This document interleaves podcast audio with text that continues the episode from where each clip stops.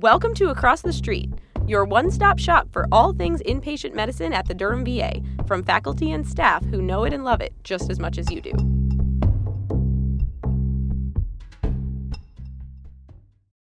This is part two of the four part series from Dr. Sparks and Dr. Sinclair about AKI, focusing on workup. So now that we've defined as AKI, why don't we start working it up and, and see what we think could be potentially causing it? Um, so I think the easiest way to do this uh, is to categorize it into three categories, and that was how I always did it in residency, and made it a lot easier for me to kind of com- compartmentalize what I was thinking. Um, so the first category would be pre-renal azotemia, which accounts for about 50 to 70 percent of cases. Uh, the second would be post-renal or obstructive nephropathy, which uh, accounts for about 5% of cases, and then intrinsic renal disease, which accounts for the remainder of cases. So by doing this, you really ensure that you don't miss anything. So why don't we start by going through pre-renal azotemia, which is basically a functional form of AKI that results from diminished kidney perfusion. Now, this decreased perfusion can occur for a number of reasons. Most people think of it as volume depletion, which is true, but it can also occur in patients who are intravascularly overloaded. And this can be seen in patients who have what's known as the cardiorenal syndrome or advanced liver disease. Since there's actually no parenchymal damage in pre-renal azotemia, once renal perfusion is restored, kidney function should theoretically normalize. This is different from intrinsic renal disease, where kidney function does not normalize with restora- restoration of renal perfusion. And then finally, in obstructive nephropathy, kidney function sh- will con- also continue to worsen until the obstruction is resolved, after which point you should see a, a, an improvement in patient's serum creatinine. So now that you've gone through that, what are the markers that can help us differentiate between the different types of AKI? Good question. So, with obstructive nephropathy, it can usually be ruled out by simple imaging study, such as a renal or bladder ultrasound. Additionally, if you put a Foley catheter in a patient who's and they put out a large volume of urine, you could also pretty much say that they, they had some type of obstruction going on, possibly a functional bladder outlet obstruction. Now, pre-renal versus intrinsic renal are sometimes a little hard to differentiate from each other. There's a few simple lab tests we could look at, however, to help us here. So one of the easiest things to look at first is the BUN creatinine ratio, where a BUN creatinine ratio that's greater than 20 to 1 would be suggestive of prerenal azotemia, and a BUN creatinine ratio closer to 10 to 1 is more suggestive of intrinsic renal disease. Now, Dr. Sparks, a lot of medical students and residents ask me about the fractional excretion of sodium mm. and or the fractional excretion of urea it's a pretty hot topic. So, um, and the terms are thrown around pretty frequently. So, are they really helpful? Oh, glad you asked. Uh, this is one of my favorite topics to discuss. We have to go back all the way to 1978, where the initial paper was published uh, in the Annals of Internal Medicine. In this paper, acute renal failure, that was the term of the time, AKI had not yet been uh, named such. Um, they were defined that as an acute elevation of serum creatinine from normal levels, which they defined as less than or equal to 1.4, to greater than 2. And based on that criteria, patients were then divided into five subgroups, including the following prerenal azotemia, oliguric acute renal failure, which equates to what we think of as ATN, non oliguric acute renal failure, acute obstructive uropathy, and acute glomerulonephritis. The following urinary diagnostic indices were then measured or calculated on each patient urine sodium concentration, urine to plasma ratio of creatinine, or the UP creatinine, the urine sodium divided by the UP creatinine. They call this the renal failure index, and the FENA, or the fractional excretion of filtered sodium, which was the urine to plasma sodium divided by the urine to plasma creatinine times 100. And this is how we calculate FENA. This can be further simplified to 100 times urinary sodium times serum creatinine divided by serum sodium times the urine creatinine.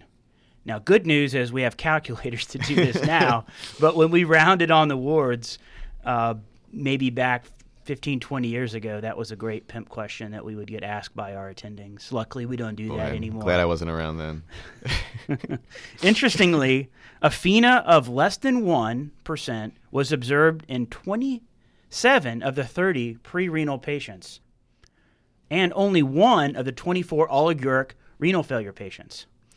A renal fa- failure index of less than 1 was seen in 25 out of 30 pre-renal patients and 0 out of 24 oliguric renal failure patients. Of note, patients with non-oliguric renal failure frequently had values of FeNA and the renal failure index that were intermediate between what you would see in pre-renal azotemia and oliguric renal failure. Furthermore, patients with GNs actually appeared more similar to those with pre-renal azotemia with regards to indices, while patients with obstructive nephropathy had indices more like ATN. Interesting. So it sounds like in this paper they were pretty much equating uh, oliguric renal failure uh, to ATN. And the main takeaway here is that the FeNA seems to be helpful in differentiating those patients with oliguric renal failure or ATN to those with prerenal azotemia, but may, might not be as helpful in differentiating between non oliguric renal failure and prerenal azotemia. Importantly, it must also be remembered that FeNA is less helpful in patients who are on diuretics, as that diuretics will increase the amount of sodium lost in the urine and thus skew the FeNA. So in these patients, we must remember that FE urea can be used as urea excretion is not affected by diuretics. Well, let me interrupt right there. And this is a point that I always like to try to make. If a patient is on diuretics and they still have a low FeNA, what do you think that means? In the context of someone with AKI or an acute elevation of their creatinine. Sure. So, you know, if a patient um, still has a, a, low sodium or a low FeNA, I should say, in the setting of being on diuretics, that's even more of a sign that they're extremely hypovolemic because they're they've literally run out of, of sodium to excrete in the urine at that point.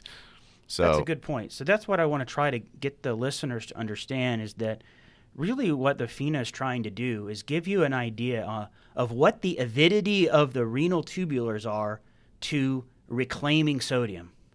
And that is an important concept. In ATN or those with damaged tubules, you lose the ability to reclaim sodium and you lose it. That gives you a high.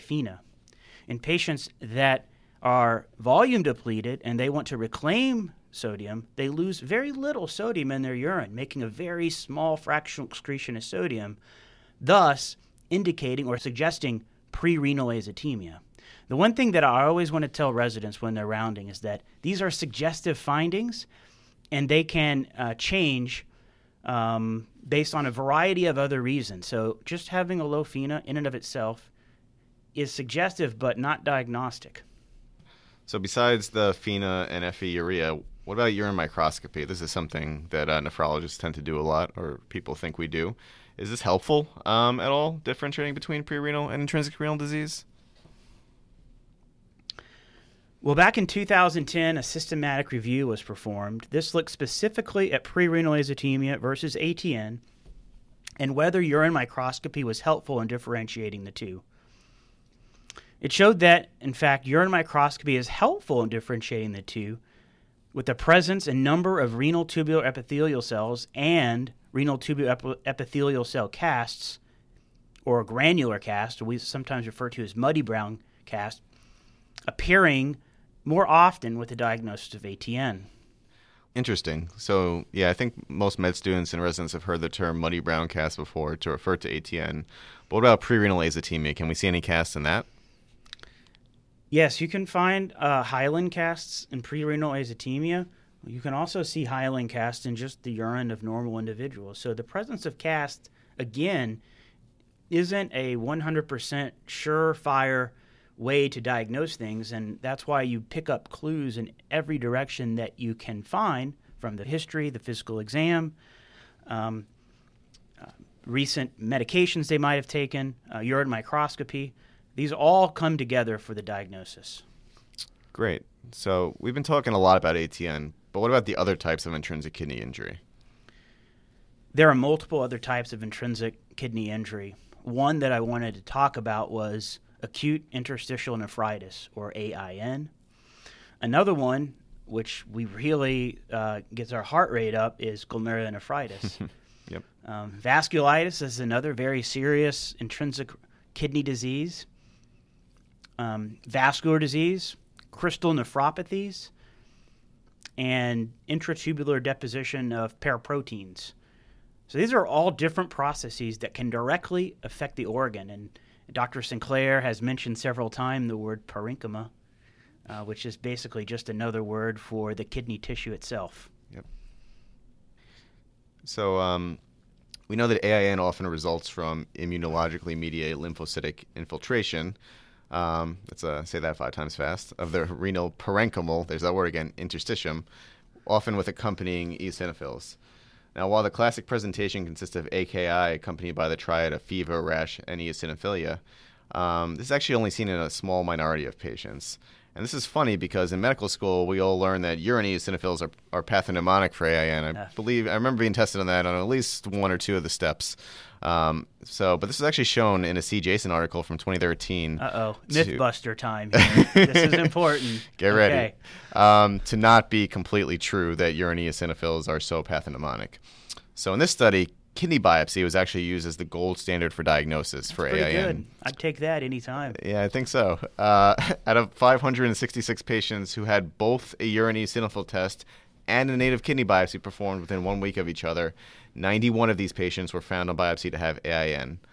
When they looked at a 1% urine eosinophil cutoff and compared the AIN patients to the patients with other etiologies of their kidney failure, uh, urine eosinophils had only a 30.8% sensitivity and a 68.2% specificity. And this 1% urine eosinophil cutoff is what most labs use. Furthermore, when they increased that percentage of urine eosinophil cutoff to 5% urine eosinophils, that while this, the specificity did improve to 91.2%, the sensitivity declined even further to 19.8%. And as we all know, sensitivity is, is important when ruling something out, right? So with such a low sensitivity, not seeing urine eosinophils can't really rule out uh, AIN for us, correct? So it's not a, again, not, not a great marker. And also, urine eosinophils can be seen across a wide spectrum of kidney diseases. So, in these instances, relying on the clinical history is exceedingly important. The clinical utility of urine eosinophils is quite low, and we oftentimes won't even order it anymore. Right, and it and that makes a lot of sense. And, and most importantly, you know, it, uh, kind of like you said, it's not going to help us to change our pretest probability of AIN either way. So whether we see it or not, it's not really going to affect our management decisions. So if that's the case, uh, what is really the utility in even ordering it anymore? And I think a lot of nephrologists have kind of moved away from this test because of that reason. This concludes part two of Dr. Sparks and Dr. Sinclair's discussion on AKI. To hear about causes and management of AKI, listen to part three. The views and opinions stated during this podcast are our own and do not necessarily reflect the views and opinions of the Department of Veterans Affairs or the Durham VA Hospital.